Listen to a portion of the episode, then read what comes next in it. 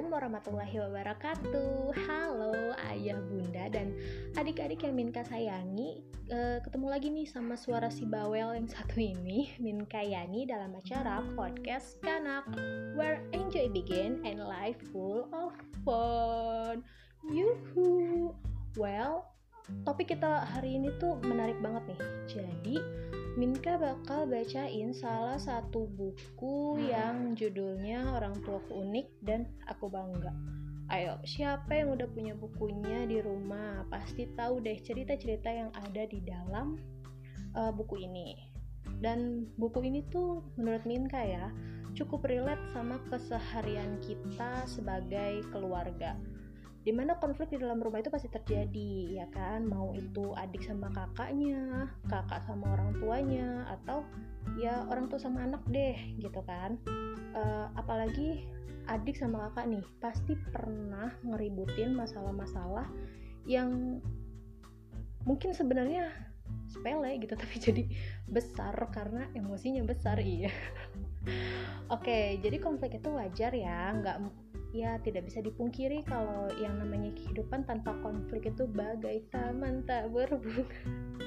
Allah jadi nyanyi saya nggak usah terlalu dipusingin deh ya. Yang penting itu kita kita harus bisa uh, apa ya harus bisa mengantisipasi nih gimana ya biar si konflik-konflik yang terjadi ini tuh nggak terlalu besar impactnya gitu. Sebisa mungkin dicari jalan untuk antisipasinya atau untuk menyelesaikannya gitu ya. Kalau bisa mah dengan kepala dingin ya jangan emosi-emosi gitu kan. Karena emosi itu temennya setan. Benar. Jadi kayak sebenarnya banyak yang bisa dipelajari juga dari konflik ini. Kayak dari konflik tuh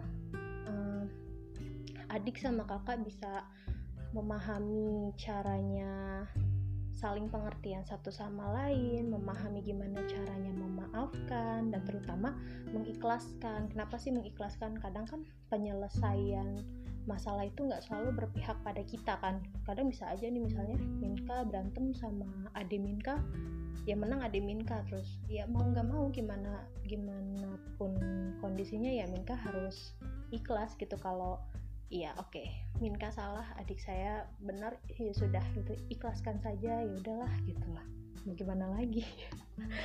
Aduh jadi dengan belajar seperti itu kan uh, anak jadi lebih ngerti gitu.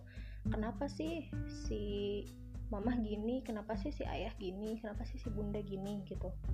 Jadi uh, di balik konflik yang mungkin terdengar negatif ya ternyata menyimpan uh, apa judulnya ya? Menyimpan hikmah yang bisa diambil gitu ya. Salah satunya yaitu belajar saling memahami belajar saling memaafkan mengikhlaskan gitu kan.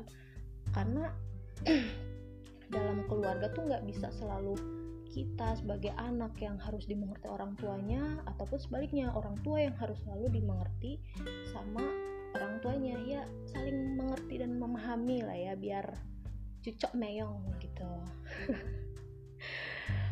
Dan ya banyak sih pelajaran yang bisa diambil sama anak-anak. Jadi kayak kenapa sih bunda kok masaknya seadanya gitu? Kenapa sih bunda suka nyuruh belajar? Kenapa sih bunda suka nyuruh beresin kamar apalagi main HP kan. Sekarang anak-anak tuh kasih dikit-dikit gadget dikit-dikit gadget gitu. Kenapa sih bunda marah-marah mulu kalau aku main HP kalau aku kebanyakan nonton TV gitu? Terus aku nggak mandi bunda marah tuh kenapa sih? Gitu aja harus marah gitu. Kan kadang ada nih adik-adik mungkin atau kakak di rumah yang punya pikiran kayak gitu gitu kan. Atau ke ayahnya deh itu si adik suka tiba-tiba ngomel ke bundanya lagi padahal dia keselnya sama ayah tapi dia ngomelnya sama bundanya gitu. Ayah bun kenapa sih si ayah kerja terus? Gitu. Kenapa sih ayah nggak mau main sama aku? Kenapa sih ayah kumisnya tebel banget serem tau bun? Gitu kan.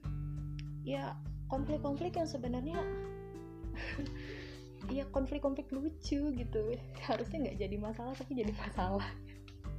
Karena ya itulah tiap-tiap orang kan beda-beda ya bun. Jadi ya itulah gunanya kita saling mengerti saling pengertian saling memahami. E, dengan memahami peran dan posisi orang tua anak tuh jadi tahu gitu loh bun. E, maksud di balik itu semua gitu. Mereka jadi lebih bersyukur bahkan lebih menyayangi ayah bundanya karena dia tahu oh si bunda teh marahin aku karena aku keterusan main HP aku nggak belajar gitu. Si bunda teh marahin aku kebanyakan nonton TV aku jadi uh, apa jadi nggak pernah buka-buka buku pelajaran nih gitu. Si bunda teh marahin aku eh, nggak uh, mau mandi karena badanku jadi bau asem. Ternyata si bunda teh marahin teh bukan cuma marahin gitu marahnya tuh karena sayang sama aku gitu. Adik-adik yang Minka cintai gitu.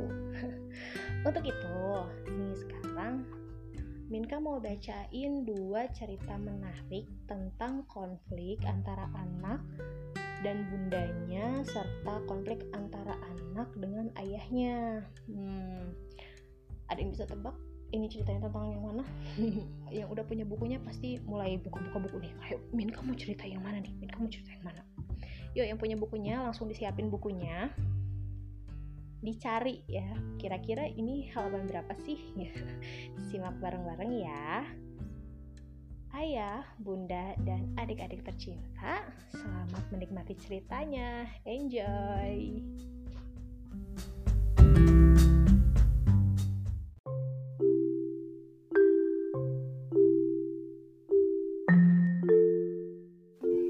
Cerita pertama berjudul Musuh Terbaik. Mama bagi kebanyakan orang adalah teman terbaik, namun tidak bagiku. Bagiku, Mama adalah musuhku. Perseteruan kami berlangsung hampir setiap hari. Tasa, segera bangun dari tempat tidur, seru Mama. Nanti, Mah, aku menguap dan belum beranjak dari tempat tidur. Sepulang sekolah, Mama akan berkata, "Ayo, ganti baju, lalu makan." Aku justru melakukan sebaliknya. Bahkan, aku kadang tidak mengganti baju sampai sore. Di sore hari, Mama kembali mengingatkan, "Tasa, segera mandi, ganti bajumu." Malamnya, Mama akan berulang kali berkata, "Ada tugas sekolah tidak?" Menonton TV boleh, asal kamu harus mengerjakan tugas.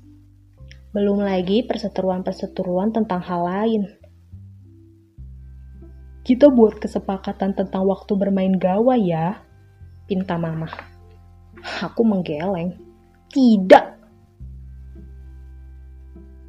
Pagi tadi, mama mengajakku belajar menggoreng makanan kesukaanku, telur mata sapi. Memasak dengan muka cemberut bisa membuat masakannya tidak enak loh, goda mama. Akhir pekan ini mama dan papa ada acara keluar kota. Mereka akan mendatangi pesta pernikahan saudara papa.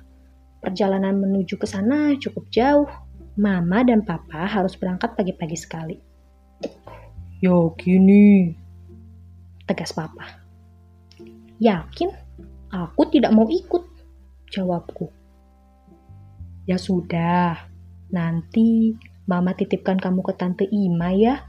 Kalau kamu membutuhkan bantuan, bisa ke rumahnya. Jelas Mama. Asik! Besok seharian bebas. Aku bersorak dalam hati. Ketika aku bangun, Mama dan Papa sudah berangkat. Hanya ada secari kertas di atas meja makan yang bertuliskan pesan singkat dari Mama. Perutku mulai keroncongan Untung saja mama mengajakku belajar menggoreng telur. Aku bisa selamat dari kelaparan. Aku memilih tidak mandi seharian. Aku menonton kartun dan bermain gawai sepuasnya. Aku berhenti hanya untuk minum dan makan siang. Rasanya puas sekali.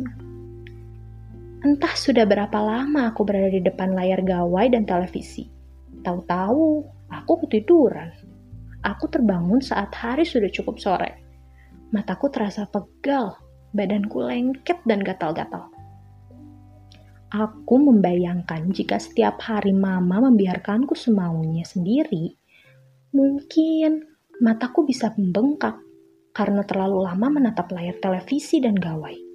Kulitku akan terkelupas karena ku garuk saat gatal.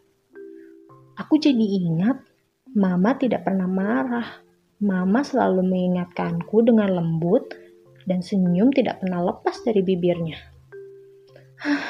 Ternyata Selama ini mama adalah musuh dari segala hal tidak baik. Aku jadi tidak sabar untuk segera memeluk mama dan mengucapkan terima kasih. Nah, itu tadi cerita pertama. Kisah tentang Tasa yang ribut dan ngambek terus sama mamanya karena terlalu merasa kesenangannya tuh diusik sama mamanya. Hai, adik-adik di rumah, siapa nih yang merasa relate banget sama Tasa, yang ngerasa mirip banget nih sama Kak Tasa?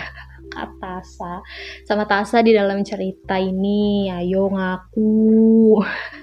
Siapa yang suka cemberut tiap bundanya ngingetin buat uh, lakuin tugas-tugasnya buat ngerjain PR, buat mandi. Ayo ngaku siapa yang suka marah sama bundanya. Jangan gitu lagi ya. Karena pada akhirnya uh, adik-adik di rumah tuh harus tahu apa yang dilakukan bunda sama ayahnya itu uh, apa ya? Kadang uh, ngingetinnya tuh bukan demi mereka tapi buat kebaikan adik-adik sendiri gitu kan uh, ayah bundanya juga kan uh, apa ya ayah bundanya juga tidak akan merasa dirugikan sebenarnya kalau misalnya adik-adik nggak mandi, adik-adik nggak mengerjakan tugas, ayah bunda tidak akan rugi, tapi yang rugi adalah adik-adik sekalian karena tidak mengerjakan tugas, karena gak mandi jadi gatel-gatel, gak ngerjain tugas jadi dimarahin sama gurunya, jadi apa yang dilakukan ayah sama bunda itu untuk kebaikan adik-adik sendiri gitu ya adik-adik. Ayah sama bunda itu nggak marah, nggak kesel kok sama adik-adik, tapi justru mereka melakukan hal itu karena mereka sayang sama adik-adik.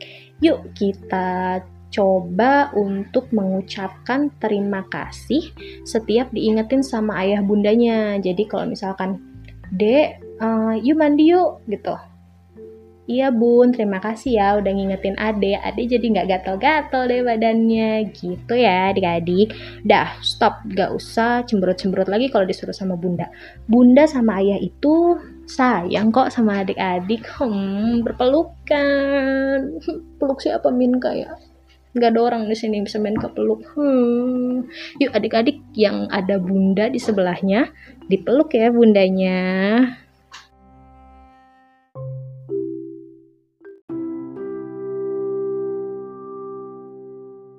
Lanjut ke cerita berikutnya, judulnya Pekerjaan Baru Ayah. Beberapa bulan yang lalu, tempat ayah bekerja bangkrut Sambil menunggu panggilan kerja dari tempat baru, ayah memutuskan untuk menjadi sopir taksi online. Awalnya, aku tidak merasa terganggu, hingga suatu hari ayah bercerita tentang para penumpangnya. Tadi, mamanya temenmu pesan mobil ayah. Dia mau ke rumah saudaranya katanya, ujar ayah. Kok ayah tahu itu mamanya temen aku? Tanyaku. Ayah tadi tanya, di mana sekolah anaknya? Ayah bilang kalau kamu juga sekolah di sana. Eh, dia bilang kalian sekelas. Jawab ayah. Keesokan harinya di sekolah, Sandra menghampiriku. Arman, kemarin mamaku diantar ayahmu loh. Oh, jadi mama Sandra yang jadi penumpang ayah, batinku. Kok bisa? Ayah Arman kan jadi sopir taksi online, jawab Sandra. Ah, serius? Hendy tampak terkejut. Aku pun terkejut dengan reaksi Hendy. Salah satu teman yang mendengar percakapan mereka melirik ke arahku. Tiba-tiba aku merasa pertemuan ayah dan mama Sandra adalah kesalahan. Untungnya bel sekolah berbunyi. Untuk sementara, aku selamat. Sepulang sekolah, bunda menemaniku makan siang dan bercerita. Tadi pagi, ayah mengantar penumpang yang ternyata juragan ikan. Lalu dia memberi ayah ikan hasil panennya. Ah, aku jadi ingat percakapan Sandra dan Hendy. Ikan yang sedang aku makan mendadak tidak enak. Bun, sampai kapan ayah jadi sopir? Bunda terkejut. Hah? Kenapa? Aku malu sama teman-teman, Bun. Aku tidak mau ayah jadi sopir lagi. Jelasku. Kenapa mesti malu? Tanya ayah yang ternyata sudah berdiri di dekat kami. Karena semua teman-temanku sekarang sudah tahu kalau ayah sopir. Ayah menghela nafas. Maafkan ayah. Semoga ayah bisa segera bekerja di tempat lain. Aku masuk ke kamar tanpa menyelesaikan makan siangku. Ah, lebih baik aku tidur. Siapa tahu saat aku bangun, ayah sudah tidak lagi jadi sopir. Harapanku belum terjadi kenyataan. Pagi ini, saat sarapan, Bunda bercerita bahwa subuh tadi, ayah harus mengantar penumpang. Aku mendengarkan cerita Bunda dengan enggan. Sesampainya di sekolah, aku berharap bel sekolah segera berbunyi. Sayangnya, aku masih harus menunggu. Arman, ayahmu baik sekali loh. Ujar Hendy seraya meletakkan tas di meja yang ada di belakang mejaku. Oh iya? Tanyaku enggan. Subuh tadi, ibuku melahirkan. Ayahmu satu-satunya yang mau mengantarkan ke rumah sakit. Dia menemaniku di rumah sakit sampai ayahku datang dari luar kota. Lalu, dia antar aku ke rumah menunggu aku mandi dan mengantarku ke sekolah. Jelas Hendy. Waktu itu ayah Arman juga mengantarkan mamaku ke rumah tanteku yang sedang kebingungan karena anaknya sakit. Sambung Sandra. Rasa malu kini berubah menjadi rasa bangga. Pulang sekolah nanti, aku akan meminta maaf kepada ayah. Nah, kalau di cerita ini, hikmahnya apa ya yang bisa diambil? Ada yang bisa jawab? Hayo, yang tahu jawabannya segera bilang sama bundanya. Kita buktikan seberapa pandai adik-adik yang Min kesayangi ini. Udah? Udah dikasih tahu belum hikmahnya? Oke, oke. Minka akan menjawab jawabannya. Jadi hikmahnya adalah kita itu harus menghargai kerja keras orang tua kita, terutama ayah yang sudah berjuang keras bekerja supaya kita merasakan fasilitas belajar yang baik, bisa makan enak, bisa punya pakaian bagus, dan tumbuh sebagaimana mestinya. Ayah maupun bunda, bagi yang memang bundanya bekerja, pasti bekerja dengan hati ikhlas demi anak soleh salihah selama orang tua kita bekerja dengan cara yang halal dan memberi manfaat bagi orang lain, jangan berkecil hati ya. Apalagi sampai malu tuh kayak si apa si Arman tadi. Kita harus tetap bangga, kita harus tetap terima kasih sama mereka. Sering-sering peluk cium bundanya deh biar rasa capek ayah bunda yang pulang bekerja itu jadi hilang deh karena kita peluk dan kita cium apa pun pekerjaan orang tua adik-adik di rumah harus tetap diberi apresiasi. Nah itu apresiasinya adalah dipeluk dan dicium. Yuk sekarang kita ucapkan terima kasih lagi sama ayah bunda. Terima kasih ya ayah bunda yang sudah bekerja keras demi aku. Aku sayang banget sama ayah dan bunda.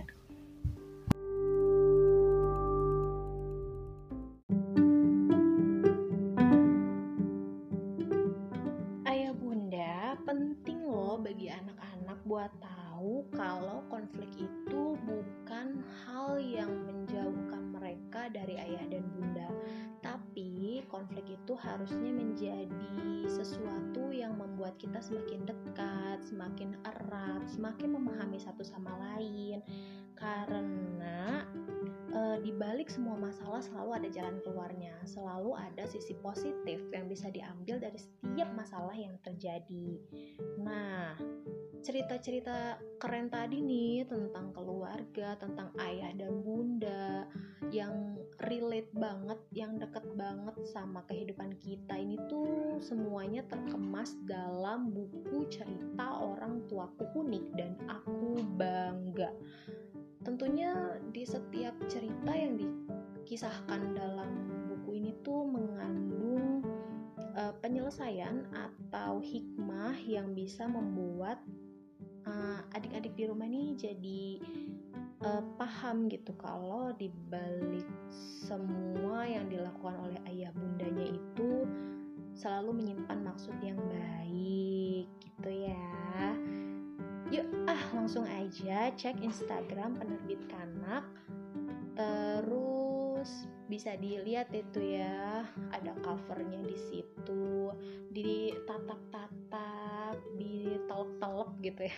Kalau bahasa mana itu bahasa daerah itu ditelok-telok ditatap diresapi dipahami lagi. Oh ini buku tuh bagus banget buat si adik di rumah. Hmm, cus langsung di order ke marketplace-nya kanak atau mau langsung DM atau langsung di WhatsApp ke Minka bisa banget Minka akan dengan tangan terbuka menerima orderan-orderan dari ayah bunda sekalian. Cheers, mari deh ya.